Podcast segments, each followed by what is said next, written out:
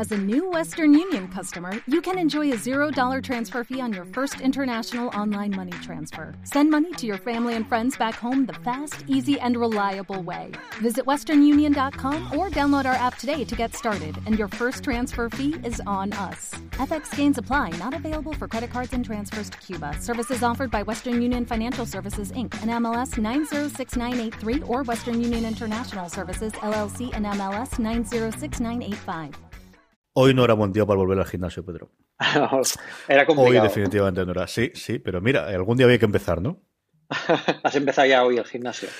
Hoy, hoy, ha sido una cosa muy de vamos a poner un piececito y vamos a ver si esto puede entrar y, cómo va y está una horita solamente, pero sí, yo creo que ya estaba bien y año bueno, aunque sea 16 días después cuando estamos grabando esto, yo creo que ya tocaba volver a hacer un poquito de ejercicio, que lo tonto, lo tonto lleva casi un año sin ir. ¿eh? ¿Has hecho el selfie? Porque el selfie hay que subirlo a Instagram, si no...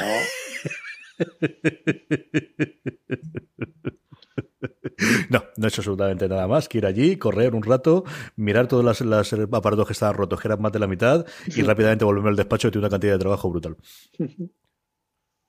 Hay que empezar por algo. No está mal, no está mal. Hay que darle caña ahora, Carlos, que no le caiga no, no, en eso estamos. Y como que empezar por algo, vamos a empezar con una cosa más, que es lo que nos, nos cuenta aquí, más allá de que yo le cuente mis penas y de los dolores que tengo de, de agujetas a Pedro. Vamos a empezar por el follow-up y una noticia que dábamos la semana pasada y era la marcha de Jimmy Jovine cuando se cumplían lo que todos suponíamos que era eh, el tiempo en el cual tenía que mantenerse la empresa después de la venta de bits, que va el tío haciendo una conferencia y que dice que no, que, que de dónde me han sacado esto, que él no piensa irse de aquí, que se lo está pasando muy bien, que está disfrutando un montón.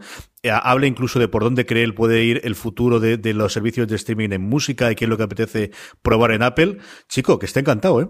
Sí, además eh, en sus declaraciones decía que era completamente leal a Apple y que, le ama a Apple y, le encanta la música y los músicos y que bueno, que todas estas, estas noticias pues le, molestan, ¿no? Porque no tiene nada que ver con la realidad.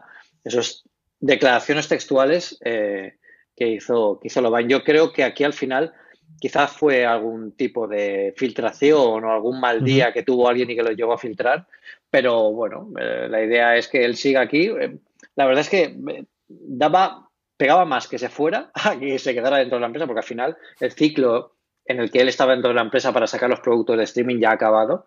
Y, y bueno, si sigue aportando ideas y si sigue estando a gusto dentro de Apple, seguro que puede, que puede, bueno, que puede aportar mucho más aún.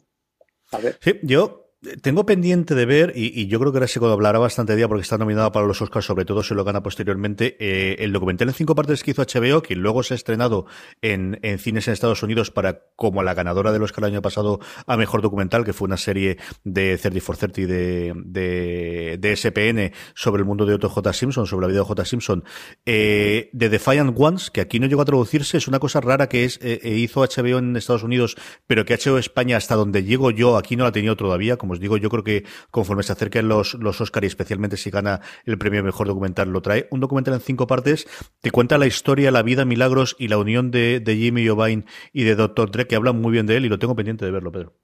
A mí me hace mucha gracia el nombre, pero que cambie el nombre y, que cambie la idea y, el, y seguro que es eh, que, el documental tiene que estar bien. Yo creo que podríamos verlo y comentarlo, comentarlo juntos aquí o darle alguna, un repasillo. Pero me hace mucha gracia porque me recuerda un chiste en Twitter que decía que, bueno, el doctor el este que hace las pizzas, que muy buen doctor no sería, ¿no? Cuando se ha, tenido que dedicar con las pizzas. el doctor este me da, me da el mismo rollo. Pero, pero bueno, ya está, vamos a ponernos serios, que, que se cumplen 10 años de un pedazo de ordenador, pero de los pies a la cabeza.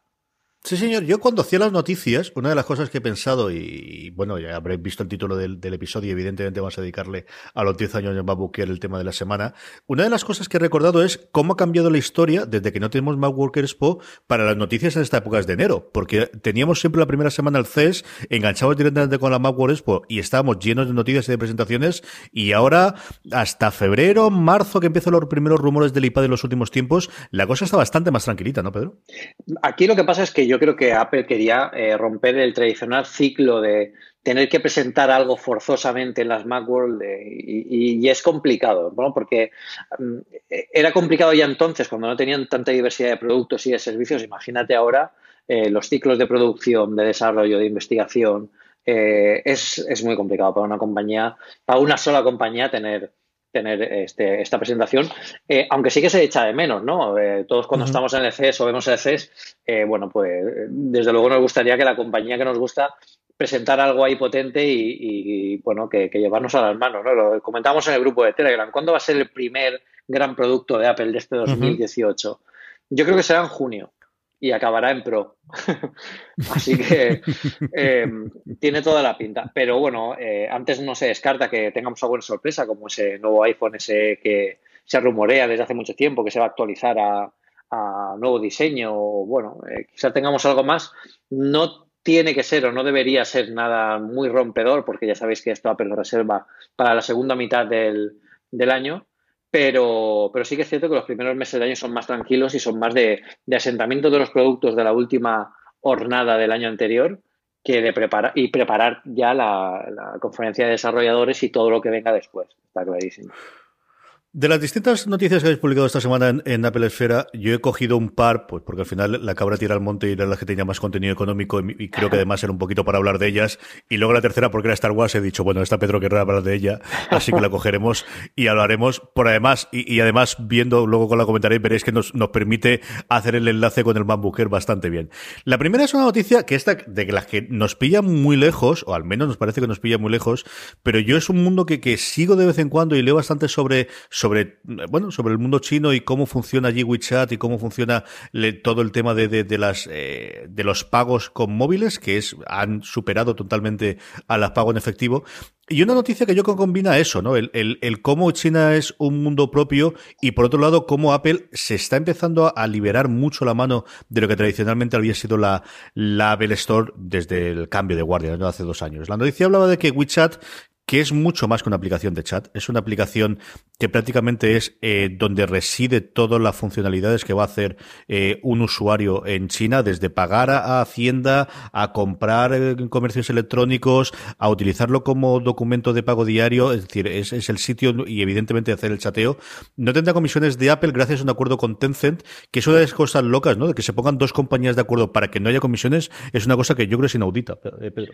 Sí, y, además, en, bueno, en China, como tú dices, al final es un ecosistema eh, prácticamente propio, es un mundo aparte en el que hay tantísimas compañías que se dedican a tanta parte de los negocios que pueden dar lugar a algo así para, primero, para llamar la atención y sobre todo para que, bueno, para llamar la atención sobre las compañías y sobre todo para el servicio que, como tú dices, WeChat eh, está muy, muy, muy fuerte allí y ellos eh, consideran los típicos eh, y tradicionales programas de mensajería como cosa de absolutamente el pasado. Cuando viene a España yo conozco eh, eh, bueno, algún japonés que, está por aquí y, no entiende muy bien cómo seguimos con ver, el, WhatsApp y, bueno, incluso Telegram y estos programas como cosa completamente del pasado. O sea que, es, es, curioso, ¿no? Es curioso toda la parte, la parte de China, Japón, toda aquella zona como cómo tienen sus propias reglas y cómo al final llegan a acuerdos tan curiosos como este que es para, para quitar para quitar las, las comisiones, que, bueno, es, yo creo que es todo para llamar la atención, una vez más, estos chinos. La otra noticia económica que sacabais esta semana, y como os digo, yo creo que eh, es eh, referida a unos informes, un informe que hacía Horace de Die, que es posiblemente uno de los mejores analistas, especialmente que siga el mundo de Apple, que yo conozco y les llevo siguiendo desde hace, pues yo creo lo tonto, lo tonto casi, casi una década a día de hoy. Joras eh, tenía uno de estos artículos que él hace también, que es una profundidad de análisis, una cosa tremendamente eh, técnica, muy bien hecha, tremendamente teórica, y luego te da una gráfica para que la entienda todo el mundo, ¿no? Al final, ahora que además, por ejemplo, en el mundo de, series estamos hablando mucho del Netflix para arriba, el Hulu para abajo, o que podría hacer Apple, y hablamos de esos 200 mil millones de dólares que podemos hablar de 200.000 como si fuese 190.000 o 180.000 porque nadie sabemos la diferencia entre uno y otro. Claro, eh, son estas barbaridades. A mí muchos mil, muchos cosas, mil. Muchos miles, o sea, si es ya mucho con muchos ceros detrás. Eh, comentabais vosotros una gráfica que se acaba, que yo creo que es estas cosas que te las ponen en contexto, y es que, tal y como va la tendencia, y él tiene una gráfica muy chula con dos colorines rojos y azul, y el azul para arriba, la facturación del Apple Store podría superar en el año que viene a la facturación global de todos los cines de todo el mundo todo, no, no, lo que recaudan las, las, las compañías que se deje su porcentaje de la taquilla, no. Pensar todo lo que se factura en todos los cines, insisto, de todo el mundo, la App Store facturaría más durante el año que viene. es algo brutal y también aquí yo creo que demuestra la buena evolución que ha tenido la App Store desde los inicios. ¿no? Fue una tienda de, aplicaciones clásica de las primeras que se vieron, como todas las que han ido apareciendo, pero ha sabido eh, migrar ese concepto y, ayudar a los desarrolladores primero a expandir la parte de su negocio y luego a ampliar la, oferta que los desarrolladores pueden hacer. Yo creo que todo el tema de, servicios y de, eh, bueno, el pago de suscripción va a ayudar a los desarrolladores a que pongan eh, más énfasis en las actualizaciones, que era algo que la App Store eh, se quedaba un poco corta y eso hacía que el ciclo de renovación de una aplicación eh, bueno, pues se desfasara mucho y al final te fueras a la competencia, directamente tuvieras que pagar por una nueva versión porque el desarrollador tenía que, seguir manteniéndose de alguna forma. Yo creo que es un buen punto de inflexión en el negocio y, y la tendencia a esto, si consigue aumentar y consigue que los desarrolladores sigan apostando por ella, desde luego va a ser, va a ser enorme. Y, esto no ha hecho nada más que empezar, porque es que parece que llevamos toda la vida con la App Store, pero llevamos desde el 2008. O sea, llevamos ocho años, mm. eh, eh, no, ocho no, llevamos diez años. Diez años. Diez años llevamos con esto. Es que hoy estoy lento, ¿eh? aunque sea martes, hoy estoy un poquito lento. llevamos diez años con, con, la, con la App Store, diez años ya.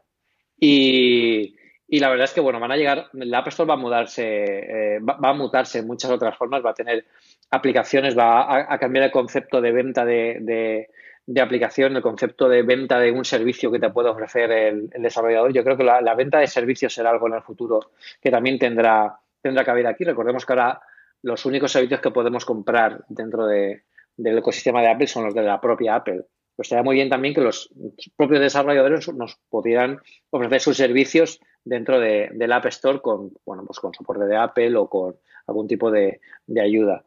Y, y, desde luego las cifras son brutales. O sea, es una barbaridad ponerla en contexto. Sí, eh, eh, la gráfica está muy chula también porque veis clarísimamente que hay dos puntos, hay tres trozos fundamentales, ¿no? Dos puntos de inflexión muy claros en los cuales la curva asciende muchísimo. Uno es con la entrada del, iPhone 5 y el otro es con la entrada del iPhone 6. Son los dos últimos puntos, a falta de ver qué puede hacer el iPhone 10, en los que la, curva ha crecido, mm, vamos, se ha puesto mucho más en, vertical y ha crecido muchísimo más a lo largo del tiempo. La última, como os decía, antes de que pasemos al tema de la semana, y es que eh, Ryan Johnson, el director de los últimos Jedi ha hecho una entrevista eh, sobre muchas cosas y comentando muchas cosas, incluido a qué juega y qué teléfonos tiene, si quería un iPhone 10 evidentemente, y cuenta cómo escribió el guion de Star Wars Los últimos Jedi y él asegura, jura y confía que se escribió en un MacBook Air que no estaba conectado a internet en ningún momento, guardado en una caja fuerte allí en Pinewood y ese es el último que además el guionista por primera vez, yo creo en toda la saga, no sé si, desde a lo mejor la primera de, de, Lucas, ha sido el guionista único, siempre ha habido más de uno. Ahí lo donde lo ha escrito, Pedro. Más allá de la anécdota, ¿no? Porque es curioso, podría haberla escrito en cualquier otra, otra máquina, pero a mí me gusta mucho porque al final el MacBook Air es el último Jedi dentro de una generación de ordenadores que, que, bueno, nació para cambiar un poco el concepto que teníamos de, portabilidad y de ordenador portable y le tenemos que agradecer que los eh, portátiles y los Mac, eh, los MacBook que, tenemos hoy en día eh, pues sean como son por, gracias a esto, ¿no? Y que la migración progresiva a la arquitectura de ARM en el futuro seguramente nos dé otra nueva generación, otra nueva iteración de, otra nueva generación de Jedi, de estos nuevos Jedi convertidos en portátiles que, que, van a llegar. O sea que todo está, todo es muy apropiado. Yo creo que está muy bien elegido todo si lo ha elegido aposta y si no, pues es una coincidencia bastante chula. Vamos para allá con el tema de la semana.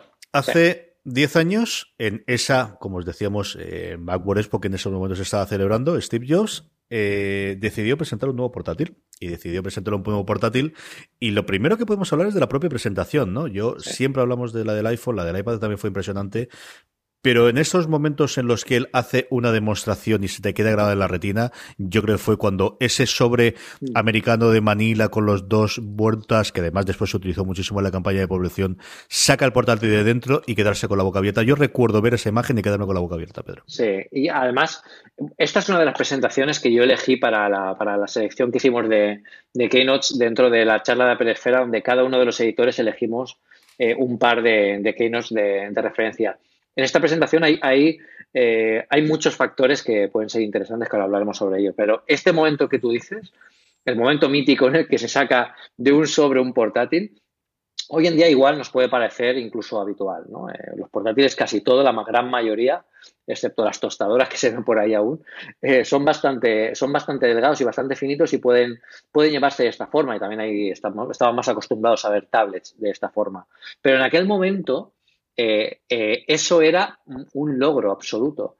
Y a los que tenemos hoy en día un MacBook o un MacBook Pro de última generación y luego volvemos a ver un MacBook Air, el MacBook Air nos parece gigante porque ganan envergadura a los portátiles que tienen eh, el mismo tamaño de pantalla. O sea, es el MacBook Air es más grande que mi MacBook Pro eh, actual. Entonces, claro, pues sorprende mucho como en aquella época nos pareció el, extremo de la delgadez y comparado con lo que había, desde luego que lo era. Y aquí lo que vino a demostrar Jobs es decir, mm, bueno, pues eh, esta es la tecnología en la que hemos estado trabajando y muy importante, esta tecnología la tenemos porque hemos aprendido de lo, del mundo iOS. Eh, él puso una gráfica con tres pilares en la que estaba el Mac, eh, el, perdón, estaban el teléfono, la tablet y el ordenador. Y todas esas patas juntas tenían que cohesionarse un poco para, retroalimentarse. Y el MacBook fue el fruto, el primer fruto de, la de las primeras experiencias que se tuvieron en, el mundo iOS. O sea que, desde luego eh, fue muy interesante que íbamos allí desde luego Jobs nos hablaba eh, al futuro directamente para que cuando volvemos a ver esa presentación, yo os animo a verla, eh, hay un momento en el que Jobs mira la cámara, lo comentaba en la charla de la pelesfera y yo estoy convencido de que nos habla la gente que lo veíamos ya desde el futuro para decir, cuando veáis esto, que sepáis que este es el punto en el que, en el que nosotros cambiamos las ideas que teníamos en la cabeza. Y la verdad es que fue así. Yo recuerdo eh, hablando ya sobre lo que fue el primer MacBooker, ¿no? Yo creo que, además es de los claros en los que ha tenido una evolución el, producto que, podemos comentar muy, muy claro a lo largo del tiempo. Yo recuerdo ese primer producto pensar dos cosas, ¿no? De la presentación. Primero, ha hecho dos cosas muy Apple. Una es cargarse el lector de CDs, que le vaya a ver leches por todos los lados, pero está claro que este es el camino, ¿no? Es decir, fue antes con el iMac cuando fue el floppy y el camino era el CD-ROM y efectivamente fue por ahí. Y ahora se han cargado esa unidad de, de óptica y este va a ser el camino y es cierto que yo creo que a partir de ahí, en cuestión de dos años, empecé a dejar muchísimos CDs y DVDs de utilizar. Y esa me pareció muy Apple. La otra, que yo creo en ese momento no, era consciente del cambio que suponía porque tampoco lo había trasteado. Era, fue el primer portátil de Apple que permitió montar, no venía de serie, pero sí permitía con una configuración inicial eh, instalar un SSD, que para mí ha sido, bueno, la revolución en el funcionamiento de los, de los portátiles, al menos los últimos, hasta llegada de las gráficas en los últimos tiempos, desde luego hay un antes y un después, cuando te montas un SSD, cualquiera que ha tenido un, portátil antiguo le ha cambiado de SSD, es que es otro mundo totalmente distinto, Pedro. Y luego la tercera, eh, igual que no me sorprendió absolutamente nada que se cargara en el disco, el, el disco óptico que fuesen el primero en dar esa opción disparatadísima de precio, evidentemente, y cobrando el precio Apple como debe ser el SSD. La que a mí se me extrañó desde el principio, porque me pareció tan rara que tuviesen eso, fue la pestañita que se abría para los puertos. Que comprendía el fondo que, y es que lo que querías al final la estética, pero dije, esto en cuanto pueden en las siguientes generaciones desaparecerá, porque esto de que Apple decida hacer cosas mecánicas que se puedan romper, no, esto tiene que estar Jobs cabreadísimo, pero ha sido la única opción que han encontrado para poder poner los puertos aquí dentro, Pedro.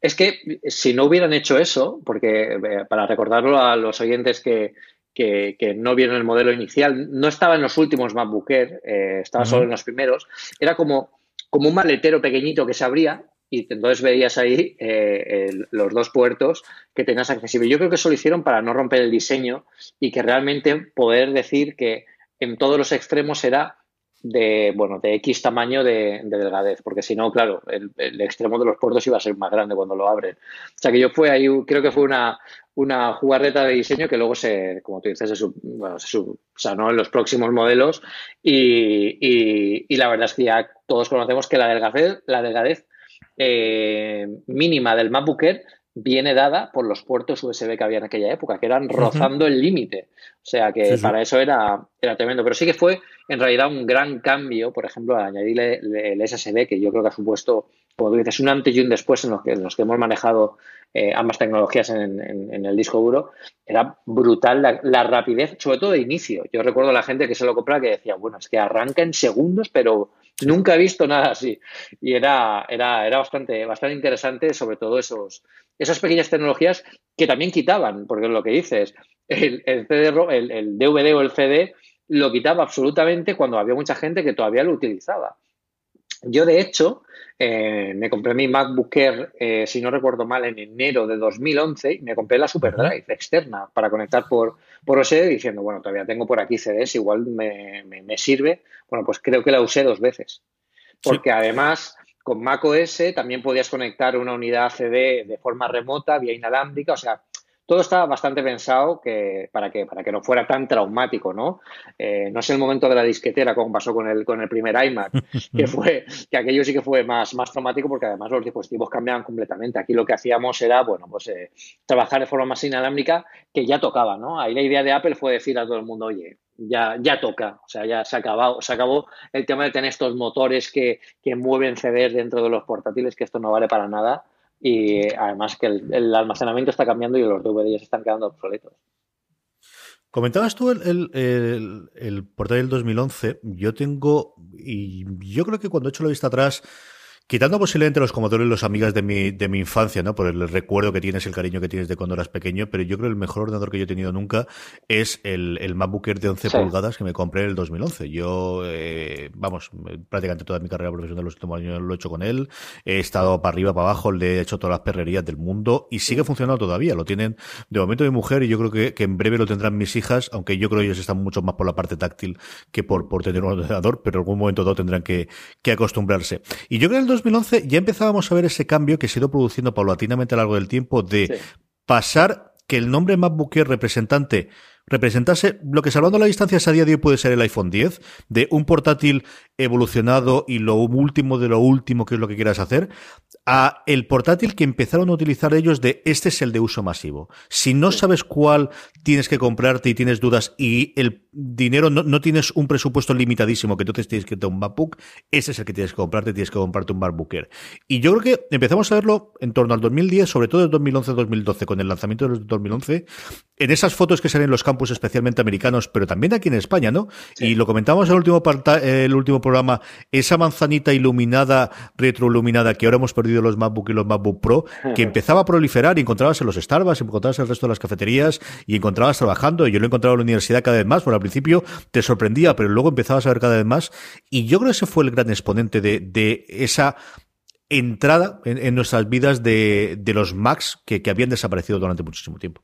Sí, además, eh, yo creo que a la gente le resultó muy atractivo el hecho, sobre todo de la ultraportabilidad, porque lo que había antes de eso eran ultraportátiles que, como Jobs dijo en, el momento en que salió en 2010, además, el, el, iPad, bueno, los ultraportátiles que había en aquel momento eran ordenadores lentos, ordenadores feos, eh, no tenían un sistema operativo que funcionara a la medida de la velocidad del usuario.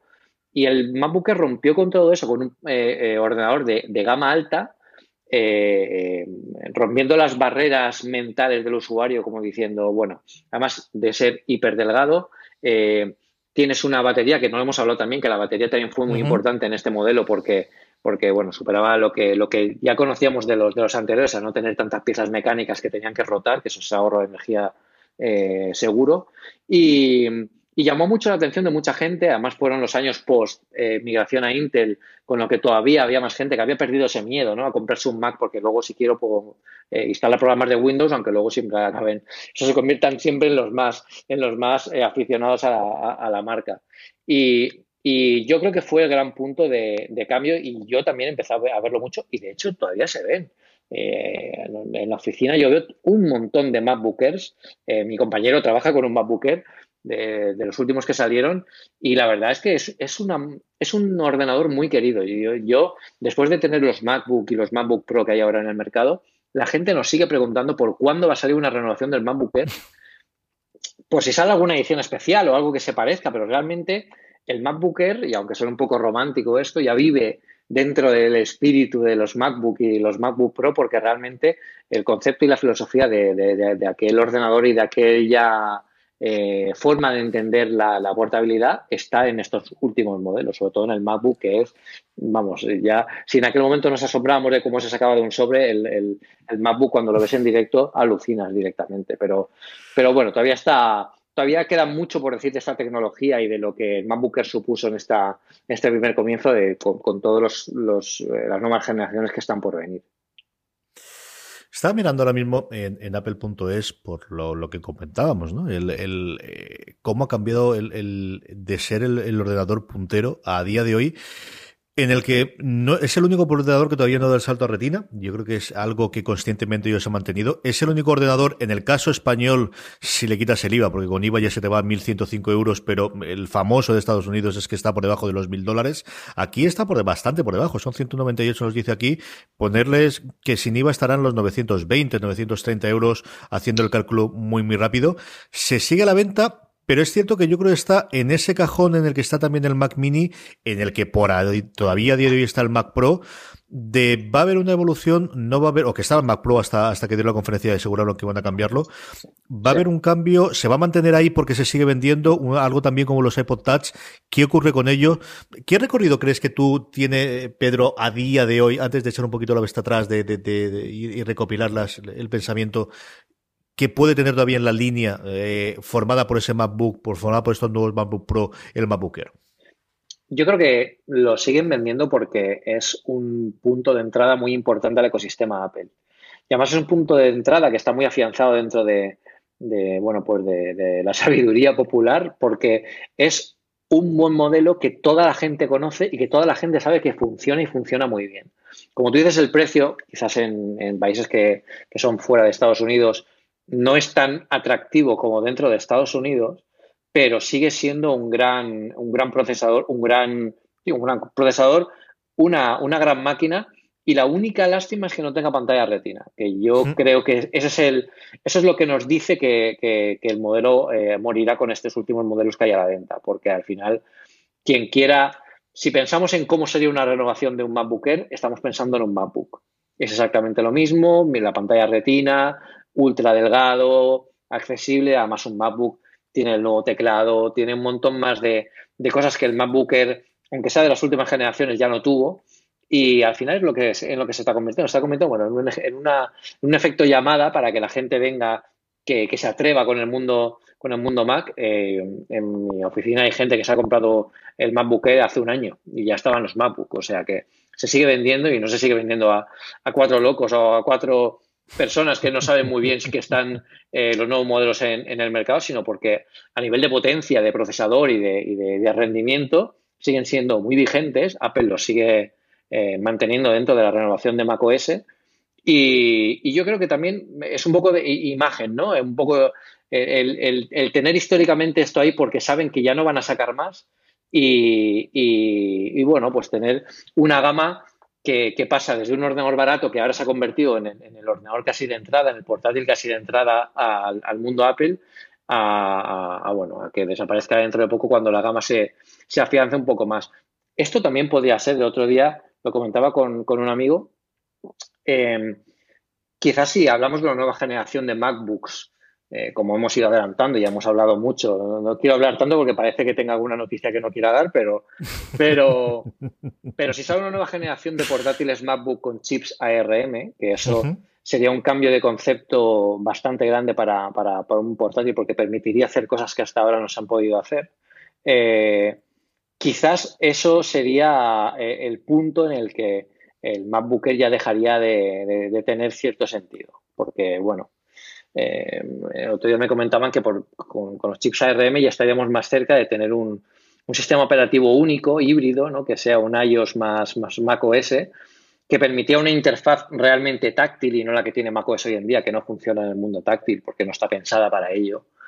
Pero, pero se pueden conjugar varias cosas aquí que pueden dar eh, lugar a, a, un futuro interesante. Y yo creo que que el MacBook Air todavía está ahí como, como una referencia un poco histórica, igual que el iPod Touch, que todos sabemos que no lo van a renovar, y, el Mac Mini, que también podría entrar dentro de este grupo de renovación por, eh, de, futuras renovaciones por, la tecnología RM, porque, bueno, eh, ayer lo, puse en Twitter, por ejemplo, eh, en Indiegogo me compré un, un cargador para, para el MacBook Pro eh, que tiene USB y tiene, es un concentrador de puertos. Eh, bueno, pues es casi el tamaño del ladrillo de, del MacBook Pro, pues este además tiene para poner USBs.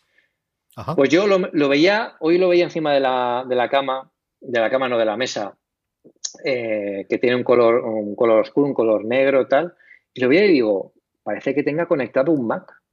Si el Mac Mini fuera así, con este tamaño, rompería cualquier esquema, porque es que te puedes llevar el, el Mac auténtico y, de escritorio casi en el bolsillo. O sea que sería bastante interesante.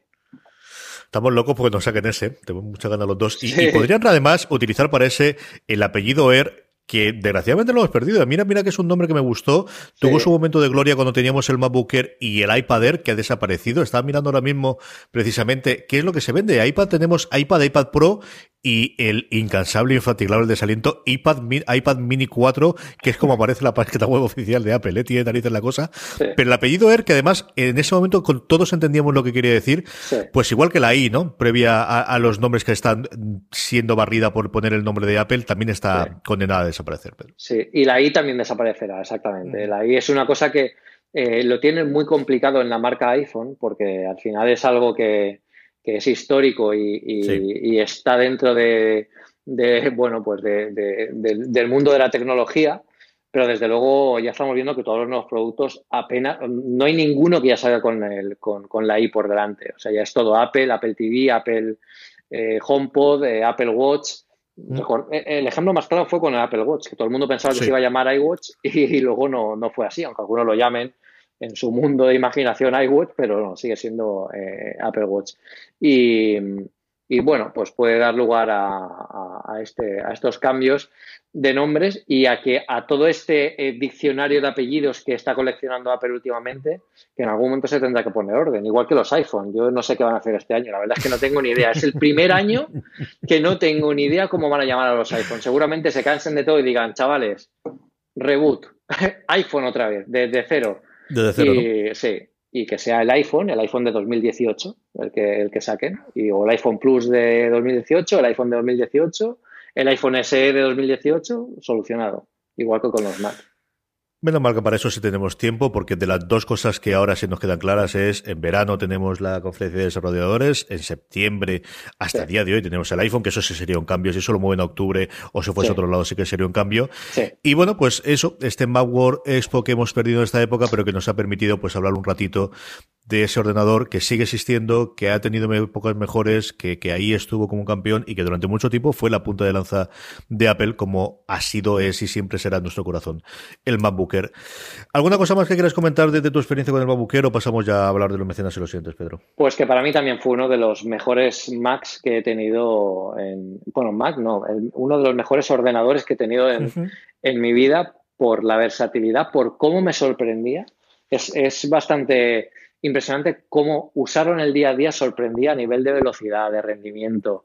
Eh, y yo creo que por eso se vendió también por el, por el, por el boca a boca. Cuando te veía alguien utilizar un MacBook eh, después de tener un ordenador convencional, sobre todo en la época en la que, como digo, los ordenadores convencionales eran poco más que tostadoras, eh, la gente se enamoraba de, ese producto e incluso de la marca. Y fue un, buen reclamo para, para la gente que no conocía todavía Apple. Pues hasta aquí ha llegado nuestro repaso del, del. Eh, vamos con las recomendaciones de la semana, pero como siempre es el momento previo en el que hablamos de los mecenas y nuestros oyentes y contestamos a todas las preguntas que nos habéis mandado. Pero antes, como os decía, permitidme que dé las gracias a todos nuestros mecenas de Una Cosa Más. Sabéis que os podéis convertir en mecenas de Una Cosa Más en mecenas.postal.fm, que además de convertiros en mecena, una forma muy sencilla en la que nos podéis ayudar es la próxima vez que compréis en Amazon España, si en vez de entrar de la forma que habitualmente lo hacéis, entréis desde amazon.postal.fm, os redirigirá y podréis hacer todas las vuestras compras al mismo precio para vosotros, pero a nosotros nos estaréis ayudando. Amazon.postal.fm, como os decía. Desde que la semana pasada eh, dimos eh, la noticia del, nuevo sorteo que vamos a hacer durante el mes de febrero, la libreta oficial de Apple, que podéis ver en las sonos y podéis ver en mecenas.postal.fm. Se nos han unido dos nuevos mecenas, a lo que damos las gracias a Ewan007 y a Alfonso Manuel, y además Corcumán, que ya ya era mecenas nuestro, ha aumentado su aportación a 5 euros para poder optar a ese sorteo. Así que gracias a los tres y gracias, como siempre, al resto de nuestros seis mecenas que teníamos adicionales a estos eh, tres, a Josu, a Naveta, a Nachito, a Nani Freak, a Desan05 y a Heavy Losanas. Gracias a los nueve mecenas. Si quieres, como decías, unirte a ellos, seguir ayudando a que Pedro y yo sigamos haciendo una cosa más y optar en este febrero a esa libreta maravillosa de Apple que Pedro nos contará ahora cómo la consiguió. Mecenas.postal.fm. Está recorrido un poquito de, de camino, ¿verdad, Pedro? Está venido de lejos, está venido de lejos. Está bien, está, bueno, la camiseta que, sorteamos el mes anterior eh, fue comprada en Apple Park y esta fue comprada en la tienda de One Infinite Loop en Cupertino. O sea, es la, entrada, la tienda está justo a la entrada de la puerta por donde todos los genios de Apple tenían que entrar para, trabajar en el campus original. Y, bueno, la verdad es que me impresionó mucho la elegancia de, la, libreta y, y, cómo un diseño tan retro quedaba tan bien con el logotipo de Apple y, bueno, en todo el marketing que había, que había detrás. O sea que me, bueno, me, gustó muchísimo y, me la traje. Yo creo que al que, al que la consiga le va a encantar también. Teníamos, como os decía, eh, varias preguntas de los oyentes, las hemos recopilado de nuestro grupo de Telegram, telegram.me barra una cosa más. Ahí os podéis unir con más de 400 eh, personas hablando diariamente del mundo de Apple y de tecnología. Eh, la primera, una cosa general y luego una muy concreta que te hacía a ti, Pedro.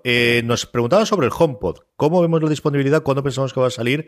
Y, qué ventajas creemos, tú que además lo has podido probar y, verlo allí en la presentación en su momento, ¿qué pensamos que puede traernos en este mercado tan saturado o que empieza a estar saturado de dispositivos eh, de reproducción de música?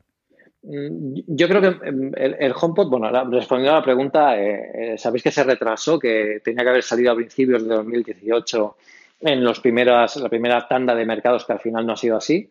Por lo tanto, veremos que no se van a acumular desgraciadamente las dos oleadas. Seguramente la primera tanda de lanzamientos yo creo que será para marzo o abril.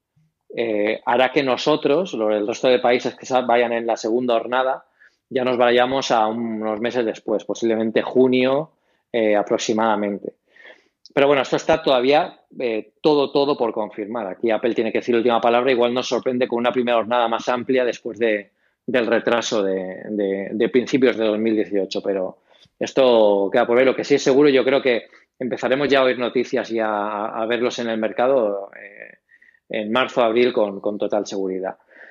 Luego lo que me contabas, ¿qué puede aportar con respecto al mercado de los, de los eh, altavoces inteligentes? Yo creo que aquí Apple tiene que apostar mucho por abrir las, API a los desarrolladores para que puedan utilizarla, eh, tal como, como, bueno, pues como han hecho otras marcas, eh, y, sus aplicaciones sean compatibles con, con ella, porque realmente, y lo estamos viendo dentro del grupo de Telegram y yo lo veo muchísimo por Twitter, eh, hay muchísimo interés, bueno, y también por la gente alrededor mío, hay muchísimo interés por HomeKit. Y HomeKit es una cosa fantástica para controlar los accesorios inteligentes de tu hogar, pero es muy complicado de utilizar cuando no tienes el Apple Watch o el iPhone cerca.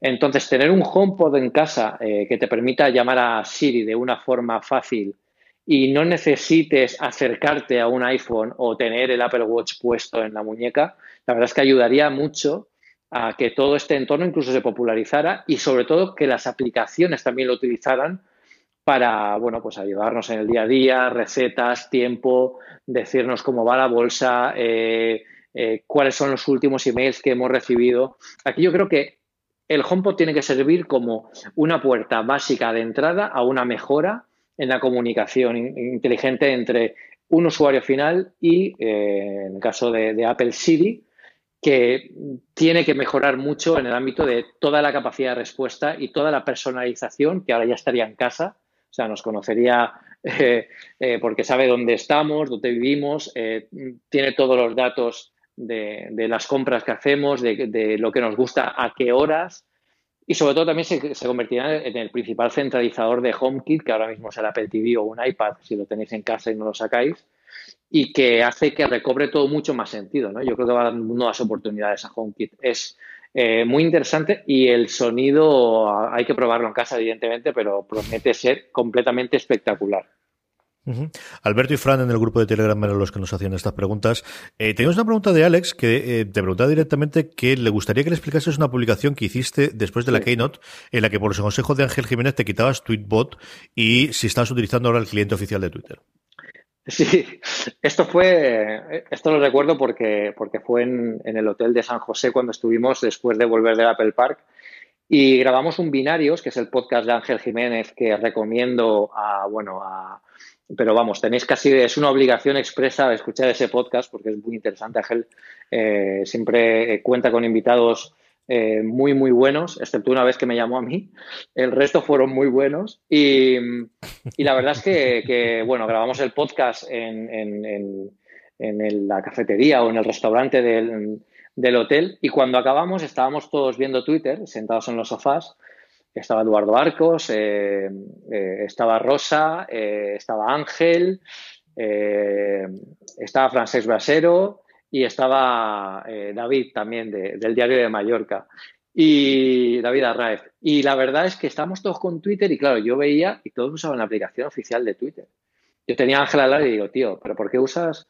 Digo, es que no me gusta la aplicación de Twitter. Digo, es que además tiene una publicidad muy invasiva, ¿no? Yo uso Tweetbot de toda la vida y tal me dijo, sí, está bien Tweetbot, pero bueno, estuvo bien, dice, pero pues es que ahora con todas las novedades que está sacando Twitter habitualmente, eh, limitan mucho el acceso de la API a los desarrolladores externos. Por lo tanto, la aplicación oficial es la que tiene todos los cambios que van, que van, van sacando. Y tenía toda la razón. Eh, ese mismo día lo puse en Twitter y dije yo, bueno, por cuatro cosas que he visto, me paso la aplicación de, de, Twitter oficial que me lo ha recomendado Ángel y Eduardo también, Eduardo Arcos también me lo dijo. Y, la verdad es que no he a cambiar. Es que estoy bastante contento con la aplicación oficial de Twitter. Enseguida eh, cogieron el tema de los 280 caracteres, eh, el tema del perfil, el tema de, la analítica de cada tweet. Tiene todo lo que necesito y además es la gratuita y la oficial. Lo que sí que es cierto es que descuidan mucho eh, el resto de plataformas. Y por el resto de plataformas no me refiero solo a ellos. O sea, no, me refiero solo a Mac OS, porque la versión para Twitter de Mac es, muy lamentable. O sea, es que eh, les falta ponerse al día, pero a lo grande. También la aplicación para iPad, que es muy pobre, desaprovecha todo el espacio de la pantalla, sale un único stream en el centro de la pantalla con mucho aire a ambos lados no tiene ningún sentido una aplicación así en un iPad. Prácticamente han cogido la de, la de iPhone y la han, eh, la, han puesto eh, con la, al tamaño de, esa pantalla para que quepan más tweets. Entonces ahí sí que deberían eh, ampliar un poquito, incluso no tienen algunas, algunas de ellas características básicas como encadenar hilos, por ejemplo. La del iPad no lo tiene, solo que yo sepa, o por lo menos la semana pasada que lo probé, eh, encadenar los hilos nuevos, esa nueva característica que lanzó Twitter, solo la tiene la aplicación de iOS, de iOS para iPhone. Eh, entonces, claro, pues eso hace un poco inservible el resto porque no te quieres poner, te quieres poner al día y no puedes y debería ser todo homogéneo. Ahí deberían tener un mapa de ruta de sacarlas todas a la vez. Sí, eh, seguiremos eh, respondiendo a las preguntas que, nos enviéis. Yo todos los martes, que es cuando estamos grabando Pedro y yo esto, unas horas antes de grabar, en torno a las 5 o las 6 de la tarde, pondré en el grupo de Telegram eh, que se abre la veda para hacer las preguntas. Nos lanzáis todas a mansalva y seleccionamos las que nos parecen más interesantes para comentar aquí después en este rinconcito que tenemos una cosa más para hablar de los mecenas y hablar de vuestras preguntas como oyentes. Y vamos recogiendo, y como siempre es el momento de las recomendaciones. ¿Qué recomendamos esta semana a nuestra querida audiencia, Pedro? Bueno, yo tengo una aplicación que me encontré, bueno, buscando un poco cositas de HomeKit en la, en la App Store. Se llama Yonomi. Es una aplicación eh, que utiliza, bueno, como sabéis, a los que tenéis, eh, a los que tenéis eh, algo de HomeKit, podéis utilizar la aplicación propia de cada marca. Por ejemplo, Philips Hue tiene su propia aplicación para utilizar eh, bueno, todas las características de crear eh, accesos inteligentes, eh, crear estancias, crear acciones. También podéis utilizar la aplicación de casa, la, de, la que viene con iOS, que es la que ofrece Apple, que es la que tiene de forma más visual pues todos los, bueno, todos los, accesorios y todas las estancias. O también podéis utilizar las de terceros desarrolladores que, como Yonomi, son, son aplicaciones muy sencillas, muy, muy, muy sencillas, y, te permiten algo que las otras no, me he encontrado y es una sencillez a la hora de, bueno, yo quiero hacer una acción. Pues esta mm, e, es mucho más guiada, te, te, acompaña mucho más en el proceso. En, por ejemplo, la de Philips es un lío de menús horrible porque el diseño de la de Philips Hue es, tremendo. Y la de en, casa está muy bien a la hora de, cómo implementar tus propias acciones, por ejemplo, pero te deja muy poca capacidad de elección. Por ejemplo, si yo quiero especificar el radio en el que yo quiero que cuando entre en ese radio se me activen las luces de la casa, con la aplicación de casa de Apple no puedo, no puedo hacerlo y ya eh, la pone por, lo pone por defecto. Sin embargo, con otras aplicaciones sí que se pueden. Entonces, bueno, yo no me hizo una buena opción por si queréis eh, tenerla en cuenta para este tipo de cosas porque eh, es muy sencilla de utilizar y desde luego, bueno, va, va bastante bien. Yo tengo dos cositas. También, por cierto. Yo tengo dos cositas rápidas que recomendar. La primera es, eh, comentábamos la semana pasada en el podcast, pero has ampliado mucho más el tema de Spectre y Meltdown, además del artículo que escribiste en Apple Esfera en la última charla de Apple Esfera, que colgaste el día 15 y que, como siempre, yo recomiendo encarecidamente que os acerquéis, a la veáis en vídeo, que tengáis luego el, la versión en audio si queréis tener más ampliado, pero a mí el vídeo es que me encanta. Yo estas cosas que hacéis con la edición, como tengo una envidia sana de, estas cosas de que quiero empezar a montarlas yo fuera de series también, la verdad es que me ha gustado mucho y, me, y nuevamente muy didáctico ¿no? De, contar cómo está la movida y de quitar a la gente muchos miedos, que al final estas cosas eh, entran mucho pánico. Yo creo que es ideal para eh, ese amigo, ese familiar, ese lo que sea que dice que, que, todo se va al garete. Bueno, pues aquí tenéis y esto es exactamente lo que ha pasado y esto es cómo está la situación a día de hoy. Sí, la cosa es mala y es grave, pero todo tiene solución en esta vida menos la muerte, como decía mi santa abuela. En, los vídeos, y te, voy a dar una, una pequeña exclusivilla ya que estamos aquí, que no te la había contado antes a ti tampoco. Y es que, bueno, para este año queremos hacer algo, eh, bueno, vamos a, intentar mejorar un poquito las, charlas y a ver cómo mejoramos un poco el concepto. Y una de las cosas que quiero hacer eh, es invitar a, lectores barra oyentes, vaya, barra televidentes, porque no sé muy bien ya cómo decirlo, porque estamos en muchos canales, eh, invitarlos a que vengan al estudio a ver la grabación y que puedan participar con nosotros con preguntas y respuestas y una, y una charla. O sea que eso ya, ya lo diremos en la Pelesfera, ya también lo contaré por aquí y, bueno, estaría, estaría divertido. La grabación es en Madrid, es lo, único, pero bueno. Bueno, al final todo está en Madrid, esto es lo que es, Pedro. La, ventaja de Alicante es que sabes que es una ave, son dos horas y te sí. allí. Sí, sí, es cierto, Esto es lo que hay, eso es una cosa chulísima. Desde luego, cuando lo tengas la información lo contamos, porque vamos, yo, yo creo que la gente estará encantada. Y vamos, como a mí me pille cerca y me, me lío, ya sabes que me planto allí. por supuestísimo. Bueno, pero a ti te llamaremos para, para otra cosa, ya te contaré. Yo, lo que haga falta. Tienen mi hacha, como decía que el, genio. Así que y la otra recomendación que quería hacer, pues sí, es una aplicación que utilizo todos los días. Os he hablado antes del grupo de Telegram y, y al final, eh, cuando salió Telegram X, y aquí sí que digo X, aunque sea 10 porque me da exactamente igual, Telegram X, y, y, bueno, se lo comentaron en el grupo y Nacho me dijo, sí, descárgatela que va mucho mejor, que está hecha directamente en Swift para, para iOS en el iPhone. En el iPad le pasa un poquito lo que comentabas tú, en el iPad es, eh, al, en el caso de la, la, aplicación oficial de Twitter, es que no está pensada ni está pulida para, para utilizarlo en el iPad, pero en el iPhone si sois usuarios de Telegram y si no, sedlo ya para descargaros Telegram X, instalarle, lo primero que hacéis es escribir en el navegador telegram.me barra una cosa más y os unís a nuestro grupo.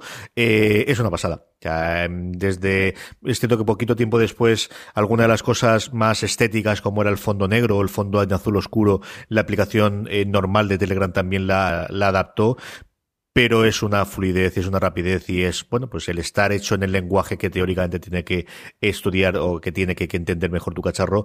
Si sois usuario de Telegram en el iPhone, de verdad, sin, sin reservas ninguna y sin dudarlo, bajaros Telegram X que, que vale mucho la pena. Yo es la que uso y, y también porque lo, porque lo recomendaron en el grupo y le, eché un, ojo y la verdad es que en el iPhone 10 va espectacular y yo ya no me la cambio, ¿eh? Eh, me he quedado con esta. Y la otra me parece ahora incluso más antigua, pero, pero va muy bien y va muy fluida y, la verdad es que estoy encantadísimo con, ella. Incluso ahora eh, envío alguna vez algún, algún audio, que es una cosa que siempre he odiado, pero, pero mira, con esta aplicación la verdad es que funciona bastante bien y es bastante cómodo hacerlo, pues bueno, pues lo utilizo mucho más. Yo todavía no he subido al carro. Tengo dos o tres eh, amigos míos, eh, fundamentalmente por WhatsApp, es cierto, que no hay otra forma de contactar con ellos que no sea que, ellos me escriban, me, hablen, y yo les respondo siempre que no, no he dado todavía el salto a, enviar notas de voz, y, tiene pinta de que es el futuro, ¿eh, Pedro? Ahí nos estamos quedando atrás. Sí, aquí yo creo que se nota la generación de. En fin, haremos algún cambio, a ver si Siri también nos ayuda por este lado. Hasta aquí ha llegado una cosa más, el programa 49 de una cosa más. Volvemos la semana que viene a hablar de tecnología, a hablar de Apple. Nuestras gracias de nuevo a todos nuestros mecenas, a Ewan007, a Alfonso Manuel, a Corcumán, a Josu, a Naveta, a Nachito, a Daniel Frick, a Daniel a, Desan05 y a Javi Losana, mecenas.postal.fm, si quieres unirte a ellos y permitirnos que sigamos haciendo el programa este durante muchísimo más tiempo. Pedro, hasta la semana que viene. Hasta la semana que viene. Encantado de estar con vosotros y nos vemos pronto con más sorpresas. a todos vosotros, gracias por estar ahí. Hasta la semana que viene en una cosa más. But there is one more thing. And we've managed to keep it secret. Tú, tú, tú, tú, tú, tú, 49 con este, ¿eh? 49 ya, estamos ahí llegando al... Oye, ¿qué me querías contar? Que has puesto ahí además lo de One More Thing y todo eso.